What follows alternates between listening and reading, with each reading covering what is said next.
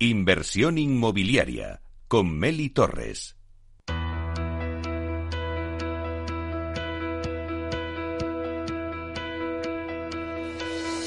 Aula de Innovación.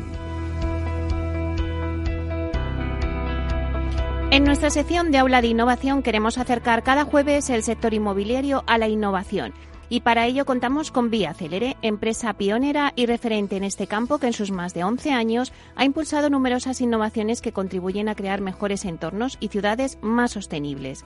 Vía Celere lleva la innovación en su ADN y la mejor manera de acreditarlo es contándonos sus hitos innovadores más destacados que incluyen 14 certificados de I+D que demuestran que el sector inmobiliario y de la construcción es clave en el desarrollo de las ciudades. Y para hablar del sistema del último planificador o Last Planet Systems, y cómo lo integra Vía Celere en su estrategia Celere Cities para contribuir a crear ciudades y entornos urbanos más sostenibles, tenemos hoy con nosotros a David Buendía, ayudante de jefe de obra de Vía Celere. Buenos días, David. Buenos días, Meli. Bueno, David, ¿qué es el sistema del último planificador o las Planning System? Pues antes de pasar a explicar en qué consiste, quería hacer una pequeña reflexión acerca de la forma en la que se construye en la actualidad. Al contrario que en otros sectores, los sistemas que usamos hoy en día han evolucionado muy poco en las últimas décadas. Incluso se podría decir que seguimos construyendo de manera artesanal. Es por eso por lo que se dice que el gran desafío de constructoras y promotoras está en innovar el proceso, el proceso de, de ejecución de obra. El objetivo es conseguir el mismo producto, pero hacerlo de forma más rápida, lo que se traduce, dicho de otro modo, en ser más rentable. Como respuesta a esta necesidad de innovar, en Vía Célere en 2016 implantamos una forma diferente de gestionar la obra llamada Last Planner System. Es un sistema que está teniendo mucho éxito en Estados Unidos y ya se está implantando en España, y lo que permite es una mejor gestión del tiempo, que supone también un ahorro de costes. Con esta metodología, la forma de trabajar se modifica de forma que con Last Planner System intervienen todos los agentes implicados en el proceso, lo que supone una mejor organización y comunicación en la obra. Tradicionalmente, el jefe de obra realizaba la planificación al principio de la obra y los oficios se ajustaban a los tiempos marcados. Este nuevo sistema cambia el enfoque y es el propio oficio, como por ejemplo el pintor o el fontanero, quien conjuntamente con el, equipo de obra establece tiempos en función de las partidas a ejecutar, pues al fin y al cabo son ellos quienes mejor conocen sus trabajos y saben del personal del que disponen. Lo que se pretende es que estos últimos planificadores se fijen metas y se comprometan a hacerlo. Es decir, se cambia la forma habitual de imponer tiempos por un autocompromiso de cumplimiento. ¿Y cómo se aplica todo esto que nos estás eh, contando eh, pues en la práctica? Pues en la práctica, la forma como se hace esto es, en primer lugar, en que la empresa establezca en qué plazos quiere ejecutar la obra. Y en segundo lugar, cambia la forma de planificar. Pasa a ser una planificación viva y con ajustes permanentes a las circunstancias. También se intenta prever, en la medida de lo posible, todo lo que vaya a pasar a seis semanas vista. Así, por una reunión semanal entre el jefe de obra y su equipo y todos los que van a estar implicados en ese margen de tiempo, se pasa, se repasa cómo se ha cumplido la, semana anterior y se anticipan todas las necesidades a seis semanas vista. Estas reuniones al final lo que generan es un espacio de compromiso y de autocontrol.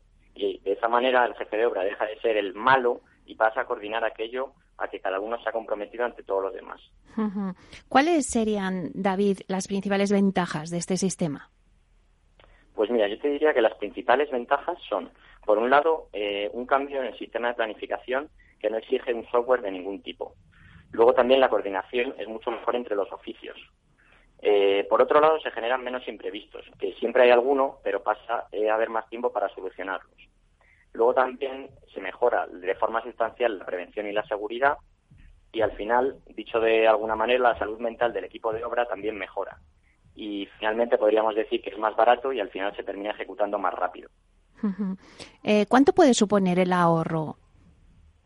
Pues Vía Célere estima que sobre promociones de 100 viviendas en un año, aunque no se pueden cuantificar las ganancias a nivel de TIR, eh, todo apunta a un ahorro de costes de ejecución de obra.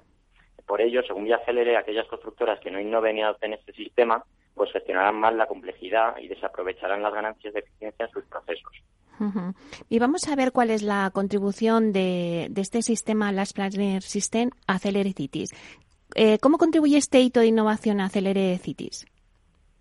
Pues la implementación de metodologías como el Last Planner System nos permite avanzar hacia modelos de edificación de viviendas en las ciudades cada vez más eficientes y con mayor calidad ya que por un lado logramos la eliminación de imprevistos, al mismo tiempo que reducimos la incertidumbre y la variabilidad. Por otro lado, conseguimos que proyectistas, constructores y el resto de agentes implicados trabajen de forma colaborativa, optimizando así tiempos y recursos. Bueno, pues muchísimas gracias, David. Buen día, ayudante de jefe de obra de Vía Celere. Hasta aquí nuestra sección de aula de innovación con Vía Celere. Hoy les hemos hablado del sistema del último planificador o las Planet System y cómo esta innovación contribuye a crear mejores entornos y ciudades sostenibles. Pero no se pierdan la semana que viene el último, el otro próximo hito de innovación de Vía Celere. Muchas gracias, Eli.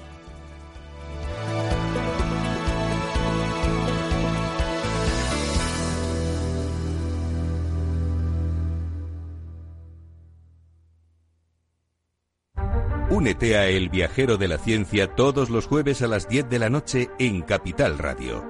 Acompáñanos por todo el mundo en nuestra búsqueda de las noticias más impactantes sobre ciencia y tecnología. Síguenos en las redes sociales y en el podcast buscando El Viajero de la Ciencia. El Viajero de la Ciencia, con Carlos Alameda.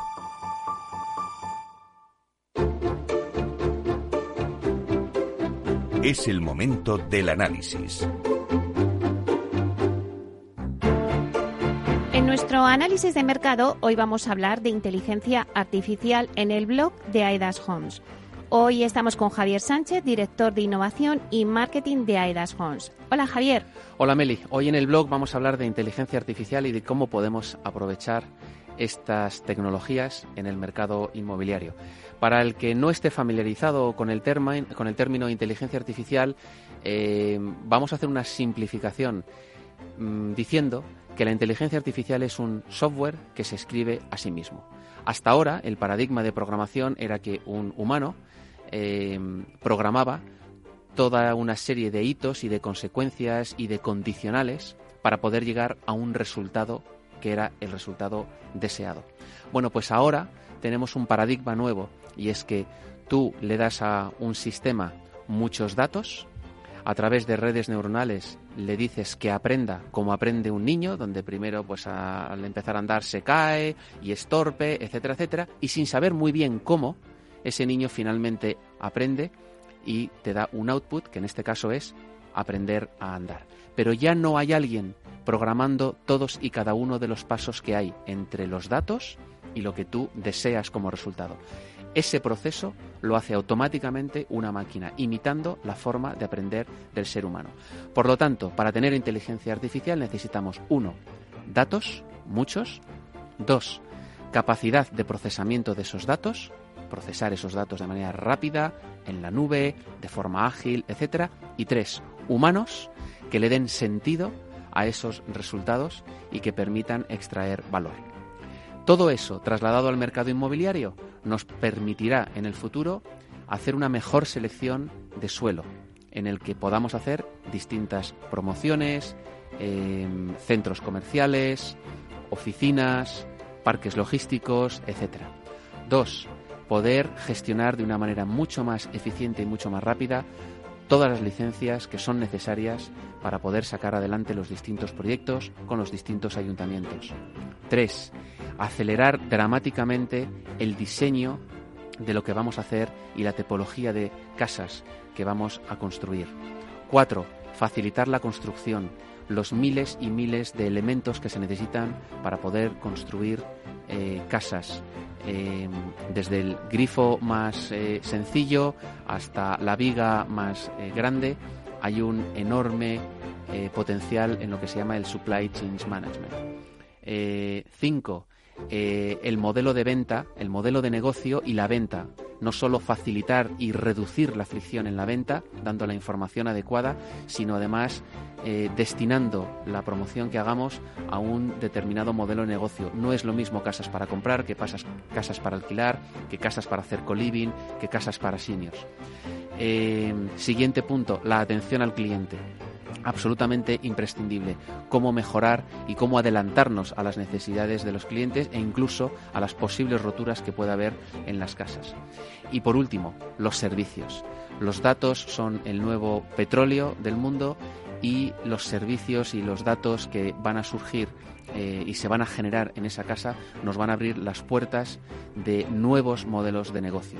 Porque el valor fundamental de la IA está en esos datos, está en saber lo que ocurre y está en poder darle a la gente un servicio no solo cuando compran la casa, sino después de haber comprado la casa. Es un gran momento, es un momento apasionante para estar vivo. Gracias, Javier.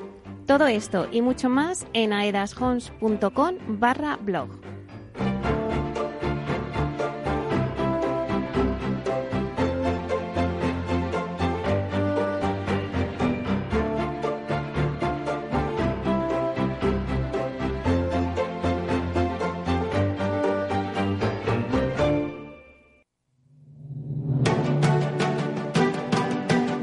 Infinita una terraza con vistas, un gran salón para invitar a la familia o todo a la vez.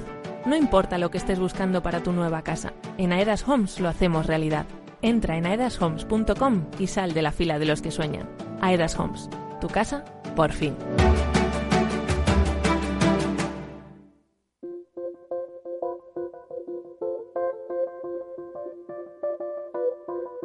En inversión inmobiliaria, el mundo PropTech y la transformación digital, con Spota Home.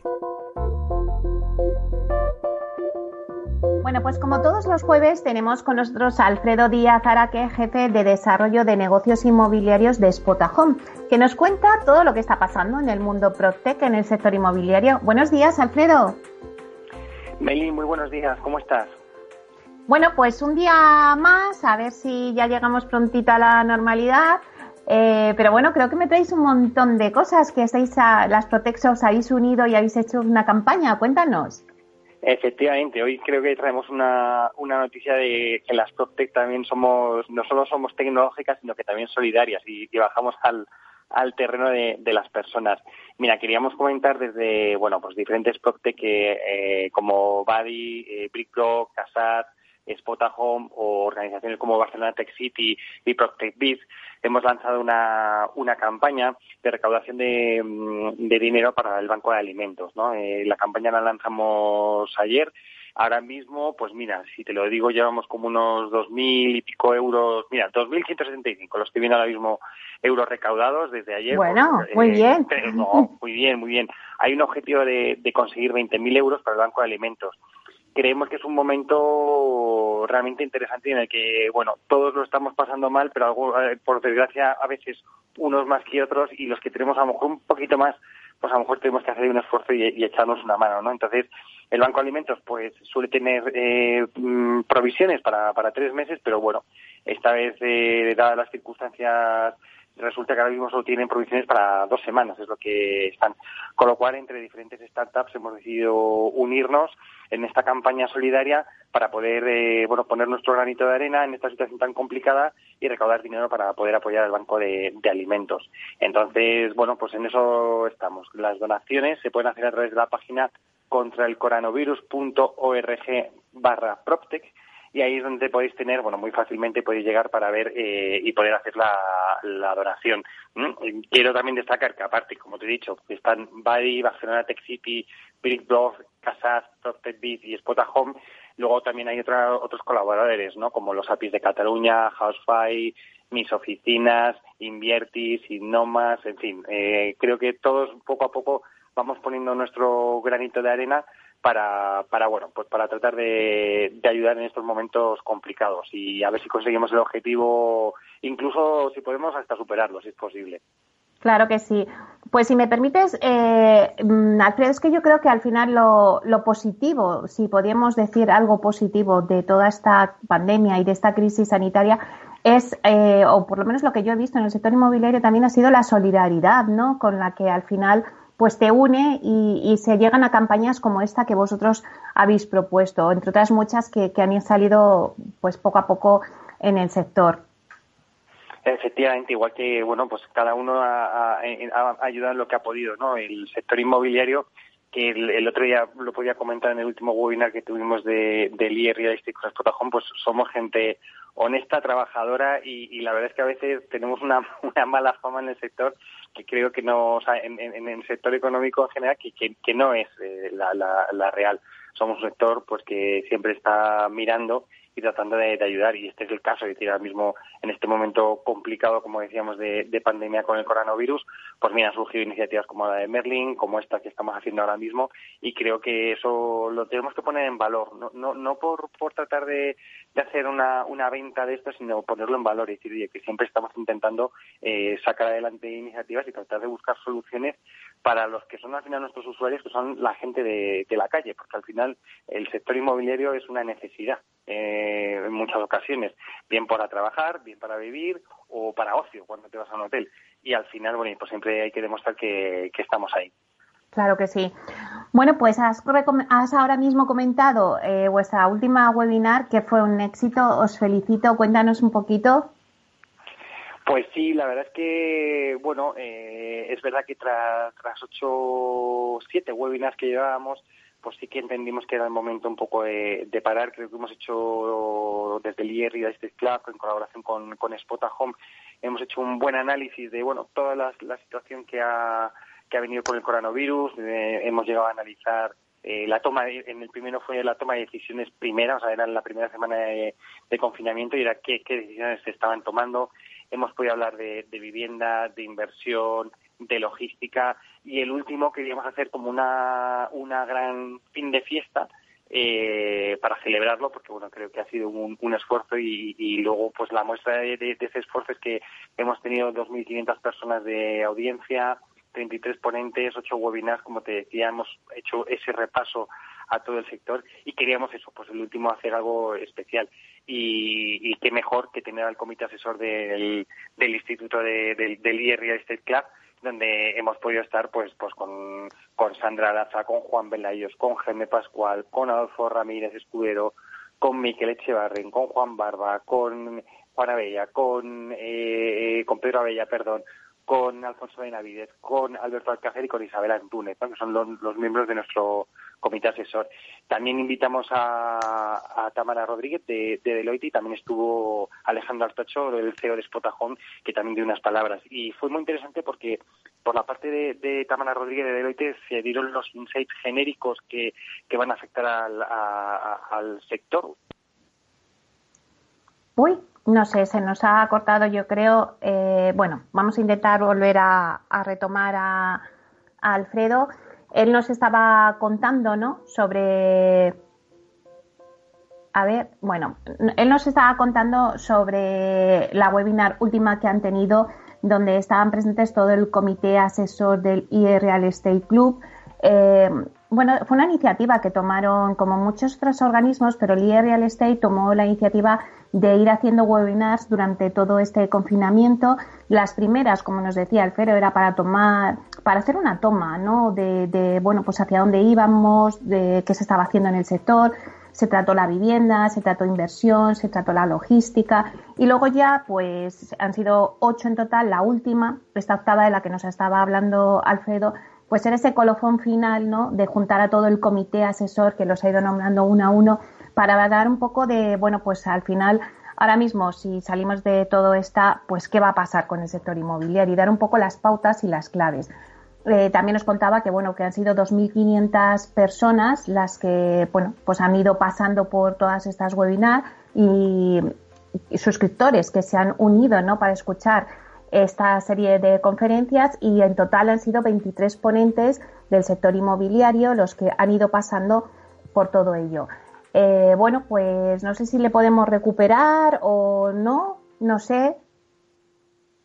Bueno, pues me dicen que te le están llamando y le vamos a recuperar en breve.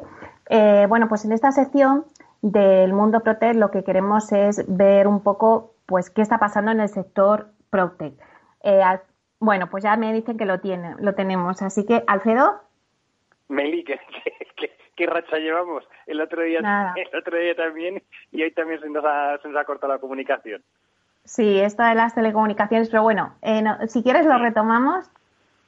Sí, lo que pasa es que te digo, he, soltado, he estado aquí solo hablando un buen un buen rato y luego me he dado cuenta, así que no sé dónde dónde dónde, me, dónde se ha cortado que no me hayáis oído para, para un poco retomarlo ahí, Meli. Bueno, pues mirad, estábamos hablando de vuestro último evento, eh, que me decías que teníais las dos colaboradoras y que habíais hablado un poco de lo que va a pasar en el sector después del COVID. Efectivamente, es lo que te comentaba, ¿no? Que, que, habíamos tenido con, con Deloitte que dio los insights generales de, de bueno, geopolítica, eh, marco regulatorio, comportamientos sociales, tecnología, que van a ser como unos grandes, eh, bueno, tendencias y cómo eso va a afectar al sector inmobiliario. Y como te digo, pues cada uno de los miembros del, del comité asesor, pues estuvimos analizando con cada uno de ellos esas, esos fragmentos y esas partes y las conclusiones fueron, oye, que tenemos que ir un poco a, a, ir analizando ahora mismo en el corto plazo, viendo, tomando decisiones paso a paso y a lo mejor no precipitarnos. Porque es cierto que hay una incertidumbre, siempre ha habido incertidumbre, ¿no? Pero ahora como que parece que, que hay más y que cada semana tienes que ir, que te puede ir cambiando las cosas. Aunque parece que ahora vamos a entrar en una nueva normalidad que, bueno, vamos a ver cómo, cómo se desarrolla, pero bueno, yo creo que, mm, que es interesante seguir analizando y, bueno, y darnos cuenta del sector inmobiliario tenemos que estar viendo a, muchos sitios porque al final tienen mucha repercusión en, nuestra manera de, de hacer de, de cada día. Oye, Alfredo, y si alguien se ha perdido esta webinar, ¿dónde la puede escuchar de nuevo? Pues mira, te cuento, eh, estamos ya subiendo todo a YouTube, a un canal del IRL Estate Club, que lo estamos subiendo todos los vídeos para que se, se pueda ver. Eh, esa sería una manera de, de verlos. Ya hemos subido el, último y ahora vamos a subir el, resto. Y también están subidos en el canal de YouTube de, de Spotahome. Ahí pueden encontrar los, los ocho webinars eh, y nada, tienen diferentes canales para, para verlo. Y si, bueno, y si no lo encuentran, pues siempre se pueden poner en contacto con el club o con Spotahome y les facilitamos los enlaces para, para poder verlo. Porque yo creo que van a ser un documento muy interesante sobre el cual ya estamos intentando trabajar en, un informe que recoja pues todas esas reflexiones que, que se han hecho y, luego tratar de, ampliarlas y ver un poco, sacar una, un informe que recoja eso, que a lo mejor lo que queda es para la historia, porque posiblemente a lo mejor por dentro de unos meses nos vuelven a cambiar el paso, pero bueno, yo creo que es interesante también recogerlo. Claro que sí. Y Alfredo, ¿qué otros eventos vamos a encontrar durante estos días? Pues mira, Meli, es verdad que, digamos, con esta vuelta a la normalidad y que podemos salir, eh, está la cosa ya un poco, empieza a bajar un poco el tema de, de los webinars lo cual por un lado, bueno, pues es positivo porque significa que ya estamos volviendo a, la normalidad.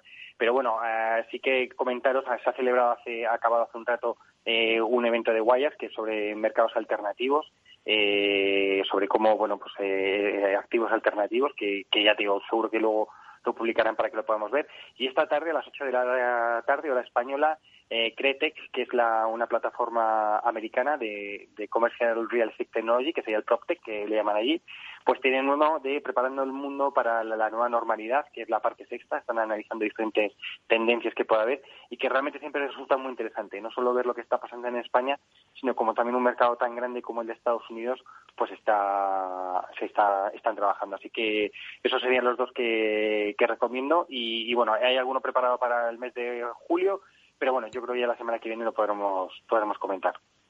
Vale, pues genial. Pues esperamos la semana que viene para que nos cuentes todo esto. Muchísimas gracias por estar aquí, eh, Alfredo, y por contarnos todas las noticias del Proctec. Muchas gracias, Meli, y acordaros contra el coronavirus.org barra Proctec. Por favor, hacer las donaciones, que es importante. Muy bien, ahí estaremos. Muchísimas gracias. Un beso, Meli, hasta luego. Hasta luego.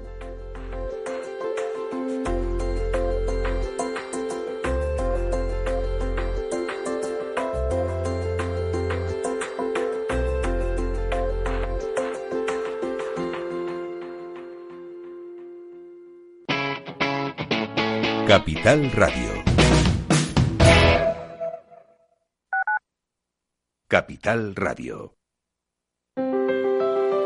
Si te gusta la cocina gallega de siempre, en el Mesón Gallego 1 y el Mesón Gallego 2 encontrarás los mejores pescados y mariscos de las costas junto a recetas de la Galicia interior, además de las carnes de Sanabria y los mejores embutidos de Zamora y nuestra terraza. Te esperamos en la calle Muller 35, teléfono 91 579 3623 y en la Plaza de la Remonta 13, teléfono 91 579 0769. Una recomendación del programa gastronómico Mesa y Descanso. Gráficas Naciones. Más de 50 años de experiencia en el sector de las artes gráficas. Apostamos por la última tecnología tanto en impresión offset como en digital y gran formato. Realizamos todo tipo de impresión. Tarjetas de visita, folletos, libros, vinilos, decoración y montaje de stands. Más información en el 91 629 2145 o en gráficasnaciones.es.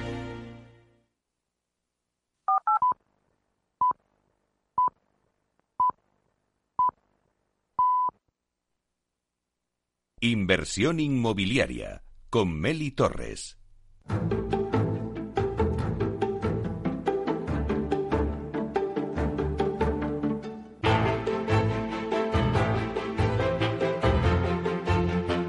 Bueno, pues antes de pasar al debate para hablar del mercado residencial de vivienda, tanto de compra como de alquiler en Portugal, vamos a hacer una radiografía de este mercado con TINSA.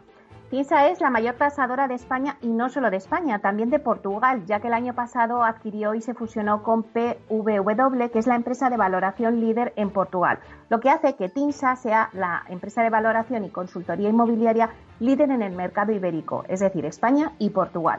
Bueno, pues para hacernos esta radiografía del mercado, mm, tenemos con nosotros hoy a Susana de la Riva, que es directora de Marketing y Comunicación de TINSA. Buenos días, Susana. Buenos días, Meli, ¿qué tal? Bueno, pues aquí estamos en casa, pero bueno, ya más cerquita de ver la realidad. Bueno, más que la realidad, la normalidad. Pero bueno, eh, hoy encantada de hablar del mercado de Portugal y de cambiar un poco el chip e irnos a otro sitio que no sea España, aunque sea de forma telemática. Sí, sería mejor hacerlo desde allí, desde Lisboa, pero bueno, no puede ser. Nos vamos a conformar con, con las cuatro paredes de casa. Sí, de momento no puede ser, pero bueno, esperemos que sea pronto. Bueno, Susana, ¿cuál es la situación del mercado inmobiliario portugués, concretamente de Lisboa, para que ahora mismo sea uno de los mercados estrella en Europa en el último lustro? Pues, pues como tú dices, Meti, al final el mercado, el mercado de Portugal eh, se ha convertido en uno de los, de los mercados revelación, ¿no? De la inversión inmobiliaria. Se puede decir que el mundo ha descubierto Portugal, ¿no? No solo Lisboa, también otros municipios de los alrededores, de la costa. Y al final, bueno, el país ha logrado poner en valor, pues todas las características que tiene de estabilidad política, seguridad, buenas comunicaciones, clima, gastronomía. Bueno, prácticamente es un destino que, se puede decir que se ha puesto de moda, ¿no? En los últimos tres, cuatro años. Eh, lo cierto es que Portugal ha una, una situación complicada después de la, de la crisis de 2007, pero bueno, el gobierno eh, puso en marcha una serie de medidas de impulso eh, orientadas principalmente hacia los mercados exteriores que abrieron pues el país y concretamente Lisboa también eh, abrieron la ciudad al turismo y a la inversión extranjera, ¿no? Entonces, bueno, pues el, país ha disfrutado de una recuperación económica muy importante y el mercado inmobiliario en particular ha sido uno de los escaparates más llamativos. mira, te puedo comentar que los, los, programas de rehabilitación por los que se ha apostado concretamente en Lisboa, pues han sido un driver muy importante de esta recuperación porque ha traído a inversores de, perfil alto, principalmente de mercados exteriores, y luego además eso se ha logrado acompañado de una serie de políticas de incentivos, lo que, bueno, la famosa Golden Visa, de la que también hay aquí una, eh, bueno, pues una iniciativa similar, por la que se concede permiso de residencia a quienes realicen a extranjeros que realicen compras de inmuebles por más de 500.000 euros, ¿no? Entonces se les concede una serie de excepciones fiscales, tanto en pago de IRPF como de impuestos de patrimonio, e ingresos por pensiones y bueno otra serie de, ventajas sobre ingresos de alquileres y relacionados con el capital inmobiliario, ¿no? Entonces al final, bueno, pues todo esto ha hecho que que bueno que después se haya convertido en una ciudad eh, europea, se ha puesto en el radar de los de los inversores y eso también ha llevado por otro lado que se ha producido también un poco el, debate este de si se, ha, está produciendo una exclusión de, de las clases medias eh, fuera de la ciudad de Lisboa, ¿no? Eh, incluso el año pasado estaba sobre la mesa el debate de si había una burbuja en, en, en el país y concretamente en Lisboa. lo cierto es que se ha producido un desequilibrio entre oferta entre oferta de producto para clase media y una demanda que era creciente y entonces tenemos ahí un poco el eterno debate que ya hemos visto en Madrid y Barcelona sobre si, eh, si bueno, si al final entrar en el radar de los inversores y competir con otras ciudades europeas, pues de alguna manera está transformando ¿no? las, las ciudades de alguna manera. Y bueno, pues Lisboa ha recuperado ya en 2016, ya recuperó los precios que, que perdió, hablando de, media de vivienda, ya los recuperó en 2016, también otras ciudades como Porto o Faro, eh, pero bueno, también por otro lado, como vemos también en España, hay mucha heterogeneidad en el mercado y encontramos otras poblaciones como Coimbra, Évora o Castelo Branco que todavía siguen por debajo de los niveles de 2007, ¿no? Pero bueno, al final eh, estamos hablando de los principales mercados eh, portugueses han tenido un recorrido pues muy importante en los últimos años. Bueno, ahora que, me hablas de, recorridos, de precios, y de, ¿cuál sería la evolución del mercado de la vivienda? Antes hablabas de yo me pregunto si es comparable a la situación como Madrid. Pues mira, eh, realmente si ya nos centramos en la capital, en Lisboa, eh, yo creo que ha tenido una, una evolución reciente más mm, efervescente que más, ¿no? por decirlo de alguna manera. Eh, al final, eh, un poco la actividad o la recuperación del mercado en Lisboa se inició en el centro histórico a través, como te he comentado, de la rehabilitación de edificios que se dirigía sobre todo a un mercado extranjero, principalmente de franceses y brasileños, y luego también pues empezó a desarrollar un poco la zona de, Parque Las Masois, que está un poco más un poco más en la periferia, que es donde se celebró la, la Expo la Expo 98 allí. Y entonces en esa, en esa zona del Parque de las Masois eh, se empezó a construir ya un tipo de construcción moderna que también, bueno, pues que atrajo a inversores extranjeros, sobre todo chinos y angoleños, ¿no? Eh, interesados por el tema de la Golden Visa. Ahora, en este momento, Lisboa, bueno, a finales, si hablamos de precios de 2019, por hablar de un ejercicio cerrado, eh, el valor medio de la vivienda allí está, según las tasaciones de TINSA, está en el entorno de los 3.500 euros metro cuadrado, que, que, por darte una referencia respecto a Madrid, pues está por encima del precio medio que, tiene Madrid, que en 2019 estaba un poquito por debajo de, los 3.000 euros metro cuadrado, y también por, encima incluso de Barcelona, ¿no? que, en 2019 estaba en el entorno de los 3.300 euros metro cuadrado, y hablamos de que Lisboa está en los 3.500. Entonces, eh, en el último año, en 2019, Lisboa creció de media en torno a un 10%, frente al 5% que le hizo Madrid y el 1,6% que le hizo Barcelona. ¿no? Sabemos que tiene un recorrido eh, bueno, pues más potente y, de hecho, en 2019 se ha empezado ya a detectar una cierta paralización por esa tensión de precios después de muchos, de varios años de, incrementos de doble dígito y, entonces, pese a esa ralentización que ya se empieza a observar en algunas zonas, todavía estamos hablando de crecimientos de, doble dígito, del 10%, como, como te comentaba. ¿no? Eh, si quieres, por concretar un poquito, al final pues la, la, evolución es muy diferente según las zonas, ¿no? El grueso ah. o la, digamos, el foco principal o el foco más caliente cuando hablamos de precio de vivienda que incluye es el centro histórico, ¿no? Que son los distritos sobre todo de de Misericordia, de Santo Antonio y de Santa María Mayor, ¿no? que son un poco las zonas más vinculadas con, con el turismo. Eh, en Misericordia estaríamos hablando donde se ubica el barrio de moda de Príncipe Real, por ejemplo, y ahí estaría, eh, Misericordia sería la, el, distrito con el precio medio más elevado, que estaría en torno a los 5.700 euros metro cuadrado, ¿vale? que sería por encima de los distritos más caros en Madrid y Barcelona, que serían Barrio de Salamanca y San Gervasi, pues Misericordia lo estaría superando ¿no? en ese valor medio metro cuadrado que, como te comentaba, son los 5.700 euros metro cuadrado. Luego estaría como segundo distrito con el precio más elevado sería San Santo Antonio, que ahí donde se ubica la Avenida Liberdache, que es que es un poco bueno pues la ah. zona donde se ubican las tiendas caras, eh, Louis Vuitton, un poco todo ese todo ese perfil, ¿no? Y ahí estaríamos hablando en San Antonio de un de, una, de un precio medio en torno a 5.300 euros metro cuadrado y como tercer distrito más con el precio medio más elevado estaría Santa María Mayor, que es donde se ubican los barrios de Alfama y, y Siado, ¿no? Que son muy conocidos entre los turistas y ahí el precio medio estaría en el entorno de los 4.700 euros metro cuadrado. Eh, claro, esto hablamos de precios medios. Eh, hablamos de que en, Avenida Libertad y en Seado se pueden llegar a encontrar eh, pues precios de 7.000 euros metro cuadrado, ¿vale? Y en los segmentos de gama alta, hablando ya de vivienda de lujo, en las zonas de Barata Salgueiro y Deseado se han llegado a superar los 13.000 euros metro cuadrado, ¿no? En algunas eh, operaciones que se han, que se han visto. Eh, bueno, como te, esa sería un poco la parte de los, de los precios más elevados y en la parte más barata estarían los, los distritos de Santa Clara, Beato y Oliveis, que, que estarían en el entorno de los 2.200, 2.700 euros metro cuadrado y que también son distritos que estarían por encima de los niveles de los distritos más baratos de Madrid, por ejemplo, serían Villaverde y Usera, pues digamos que allí los, portugueses estarían por encima de los que vemos aquí en Madrid. Y si nos vamos al mercado de obra nueva, eh, bueno, pues ¿dónde hay algún proyecto emblemático o también, como hablabas de rehabilitación, algún foco de rehabilitación importante?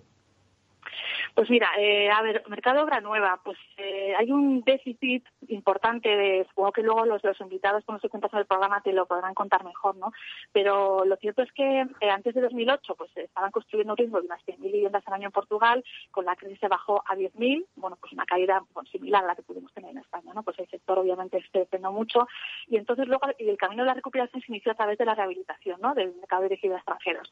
Y realmente la construcción de obra nueva dirigida a una clase media, porque lo local portuguesa, realmente se puede decir que se inició más eh, en el año pasado, 2018, o sea, de manera bastante reciente. Eh, ahora en este mismo, en, Lisboa, hay en torno a unas 4.000 viviendas en construcción, de las que aproximadamente la mitad serían proyectos de rehabilitación, para que veas la importancia que tiene la rehabilitación en este mercado. ¿no? Eh, Lisboa está concentrando aproximadamente una cuarta parte de los proyectos de rehabilitación que hay en este momento en el país, ¿vale? para que te hagas una idea. Eh, Oporto es otro mercado que también ha recuperado, ha, registrado en el último año especialmente un crecimiento importante de obra nueva, estaría ya en el entorno de las pues cercanas, cercanas a las 4.000 viviendas de, en cartera que tiene, que tiene Lisboa. Y ahí la, rehabilitación también es importante, un poquito, menor que en Lisboa. Estaríamos hablando de aproximadamente un 40% se estima que son proyectos de, rehabilitación en Oporto. Y saliendo de estas dos grandes ciudades, eh, pues nos encontramos a la localidad donde se concentra actividad. Podemos mencionar a Cascais, que tendrían en torno a unas mil viviendas en, en marcha, Oeiras y Sintra. Eh, y luego también pues la orilla sur, donde está Setúbal, eh, y Montijo, pues eh, tienen menos volumen, pero la verdad es que es una zona donde está experimentando un crecimiento importante. ¿no? Eh, Oira sería un poco la zona que se está consolidando como el mercado para gama media, ¿no? porque al final Lisboa parece que está como muy concentrado en ese, en ese comprador o ese inversor más, más extranjero de mayor poder adquisitivo. Y, y luego, bueno, por comentarte un poquito de proyectos emblemáticos, si quieres. Pues mira, en la zona de, de Marvila está el proyecto de, de Riverside Village, de, la, promotora es eh, VIC Properties, que es un proyecto de Renzo Piano, del arquitecto, para que veas que, que se mueven niveles eh, importantes ¿no? en cuanto al prestigio de, de quien nos pone en marcha. Eh, que serían más de 300 viviendas en dos fases y se trata, de una zona de corte bastante industrial, que estaría entre el centro histórico y el Parque de las Masois, eh, pero bueno, que se ha revalorizado mucho en los últimos tiempos. ¿no? Luego tenemos en la zona de San Antonio, que es una de las zonas que te comentaba, que es la que tiene de hecho el precio medio más elevado, hay un proyecto que es el Castillo 203, que, que el año pasado pues bueno, tuvo su momento mediático porque eh, ahí es donde se compró el apartamento más caro de la historia de Portugal, que fue un, un récord de precio de 7,6 millones de euros. Eh, era un ático de 500 metros cuadrados y entonces, bueno, en ese, en ese digamos que se ubicaba en ese proyecto eh, que estaría por la zona de la Avenida de la Libertad, ¿no? que hemos comentado antes, que es de, bastante gama alta. Luego, otros proyectos interesantes, eh, pues en la zona de Campolich estaría el Infinity Tower, que es una torre de 80 metros y 26 plantas y, que, bueno, pues que tiene en torno a 195 apartamentos. Estos son los que es un poco de, gama, de gama más alta. Y ya pensando en una clase más media, pues proyectos que también han tenido un cierto, una cierta firma, una cierta marca, ¿no? Estaría pues eh, el proyecto Altear de la promotora Solid, que es un desarrollo de 10 edificios y más de 500 viviendas, es un proyecto bastante grande y que sería un poco el más representativo en cuanto para una clase, digamos, un poco más orientada a una clase más, más local, ¿no? Eh, serían un poco los, los proyectos así más destacados que te podría apuntar como para, paradigma. Y si pasamos al mercado del alquiler, Susana, eh, bueno, ¿qué está pasando en el alquiler ahora mismo allí en Lisboa o en otros sitios que me estás comentando?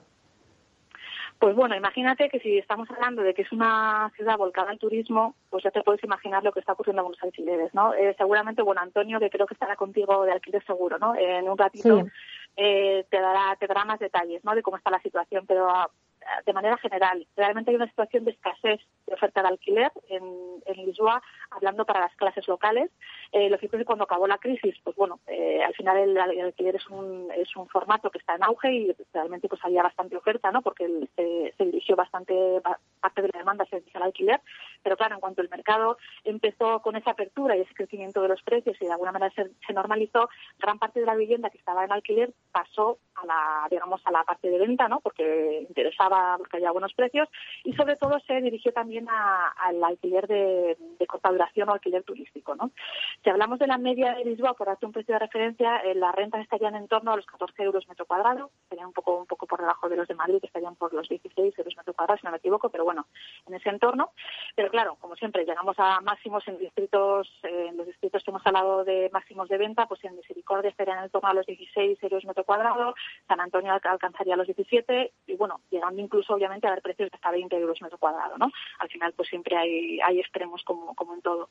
Entonces entre las zonas que digamos que tienen más volumen de, de ocupación en alquiler, pues el Parque de las Masois sería uno de los que tiene los precios más, más elevados, digamos dejando de lado lo que sería lo turístico, que sería en torno a los 15 euros metro cuadrado, también en nuevas avenidas en torno a los 14, Arroyos y en, la zona de Benfica, ¿no?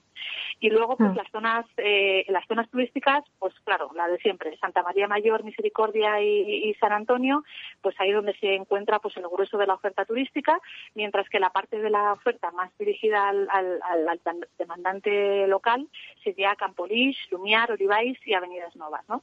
Entonces, al final, bueno, con la crisis se espera, o es esperable, como ocurre un poco en España, ¿no? Que, parte de esa vivienda dedicada al, turismo que, puede verse afectada por una restricción en el movimiento o por la situación que estamos viviendo, pues parte de esa demanda podría trasladarse al mercado de, alquiler convencional, ¿no? Es una cosa que se tendrá mm. que ver en los próximos meses.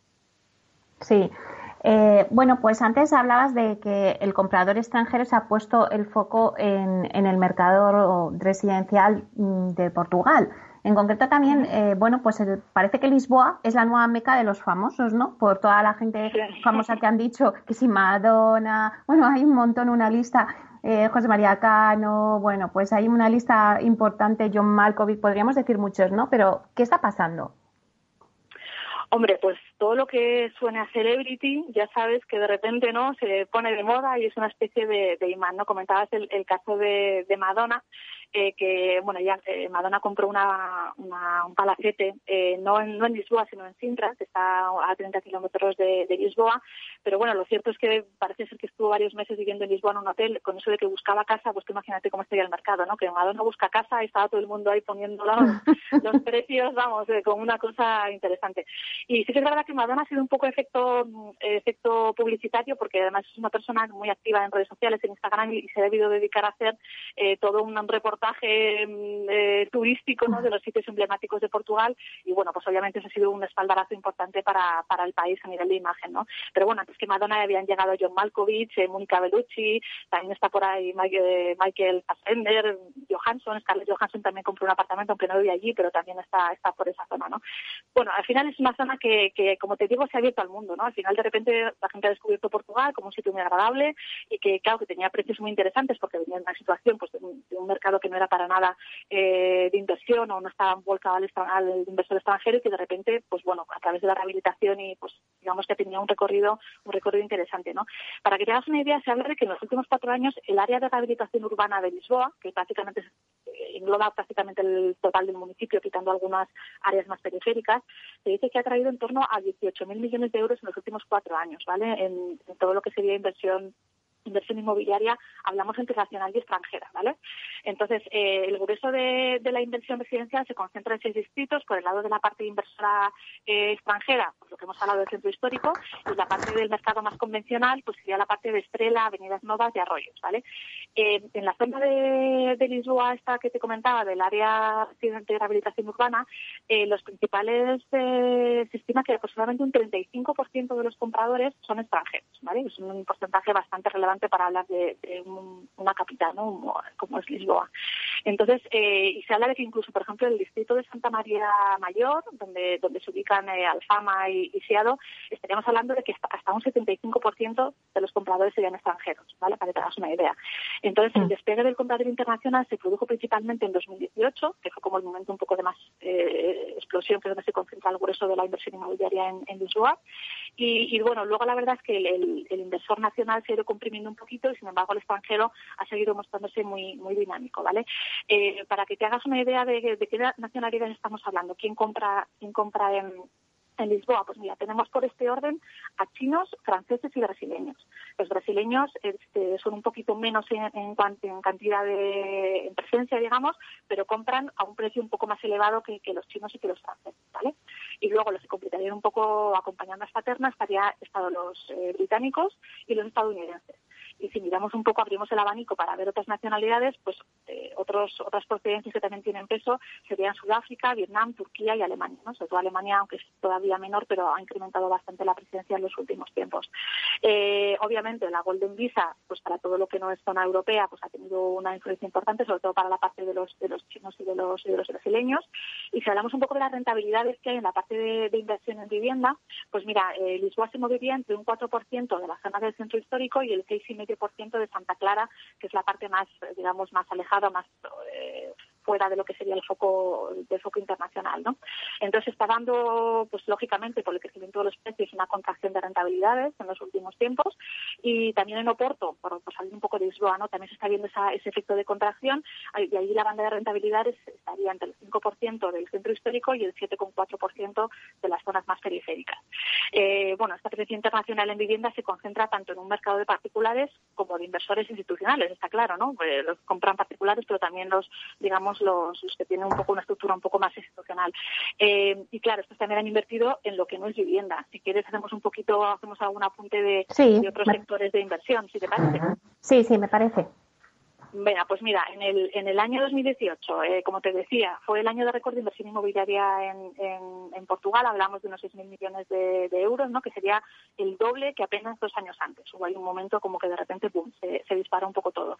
En la parte de, de oficinas, pues eh, obviamente, claro, el tema es que Portugal tiene un crecimiento económico importante, tiene una tasa de paro que se ha reducido muchísimo, está por debajo del, del 7%, y eso, pues al final, también es un poco de atracción para la, para la instalación o para la llegada de empresas, ¿no? porque es un mercado dinámico que ofrece pues que donde la población puede gastar y al final el mercado de oficinas ha estado pues bastante bastante activo y entonces bueno pues hay una competencia pues por los activos de, las mejores ubicaciones y las rentabilidades han caído ¿no? entonces estaremos en torno de a, a digamos unos 10 unos deals perdón en torno al, al 4% eh, aquí han estado eh, activos pues compañías de seguros y fondos alemanes ¿no? en, este, en este segmento en la parte de retail bueno ahora la crisis de, de la covid pues obviamente ha tocado un poco el normal desarrollo económico no y habrá que ver cómo, cómo evoluciona, pero bueno, en principio había buenas expectativas para, para el retail, que se estaría moviendo también en las rentabilidades pues en torno del, del 4%, ¿no? Logística se ofrecería rentabilidades un poquito más elevadas, en torno al 6%, eh, Portugal es un mercado donde la, el comercio electrónico todavía no tiene una penetración demasiado elevada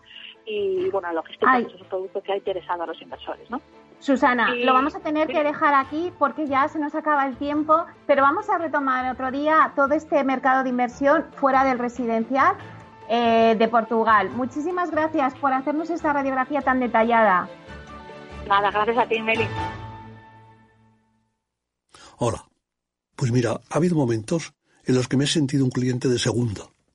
Muchas veces, las entidades de ahorro tradicionales se han guardado bajo la manga los mejores productos financieros para los grandes patrimonios. Y esto, si te digo la verdad, no me parece normal. Por eso, Finambest es revolucionario los mejores fondos de inversión a mi alcance y al de todos, porque te da más rentabilidad por tus ahorros gracias a sus bajas comisiones, porque no tiene letra pequeña, porque no se guardan ases en la manga. Lo normal. Entra en finambest.com y descubre que lo normal es extraordinario. Lo normal es Finambest. Ya no estamos en la era de la información, estamos en la era de la gestión de los datos y de la inteligencia artificial. El tratamiento inteligente de estos datos proporciona un valor enorme a las empresas en sus procesos de negocio. En Piper Lab ayudamos a nuestros clientes a tomar decisiones de negocio basadas en datos. Escúchanos todos los lunes a las 10 y media de la mañana en el espacio de Big Data de Capital, la Bolsa y la Vida.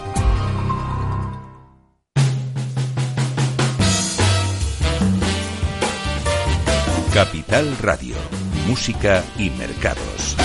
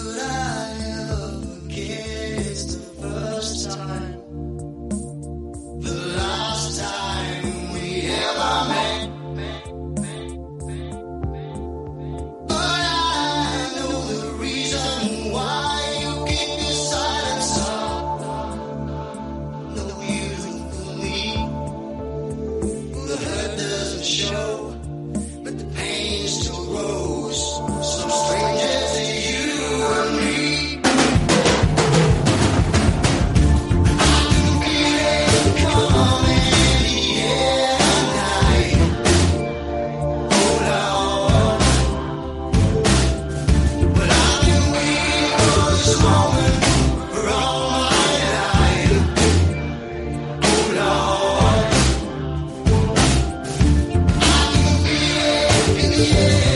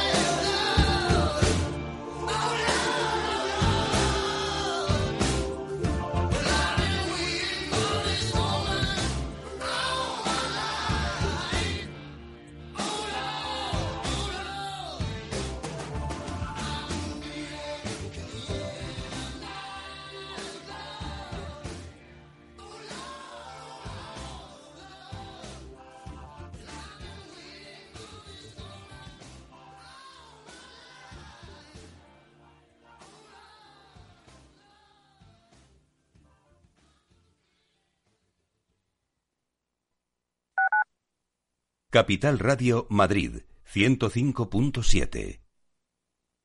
Disfruta de la mejor cocina gallega en Montes de Galicia. Todo un clásico moderno en el barrio de Salamanca. Disfruta de la variada dieta atlántica, de las mejores carnes y pescados tratados con respeto y transparencia y regados con una de las mejores bodegas de la zona. En grupo, en familia o en pareja, Montes de Galicia te ofrece el espacio perfecto en cada ocasión.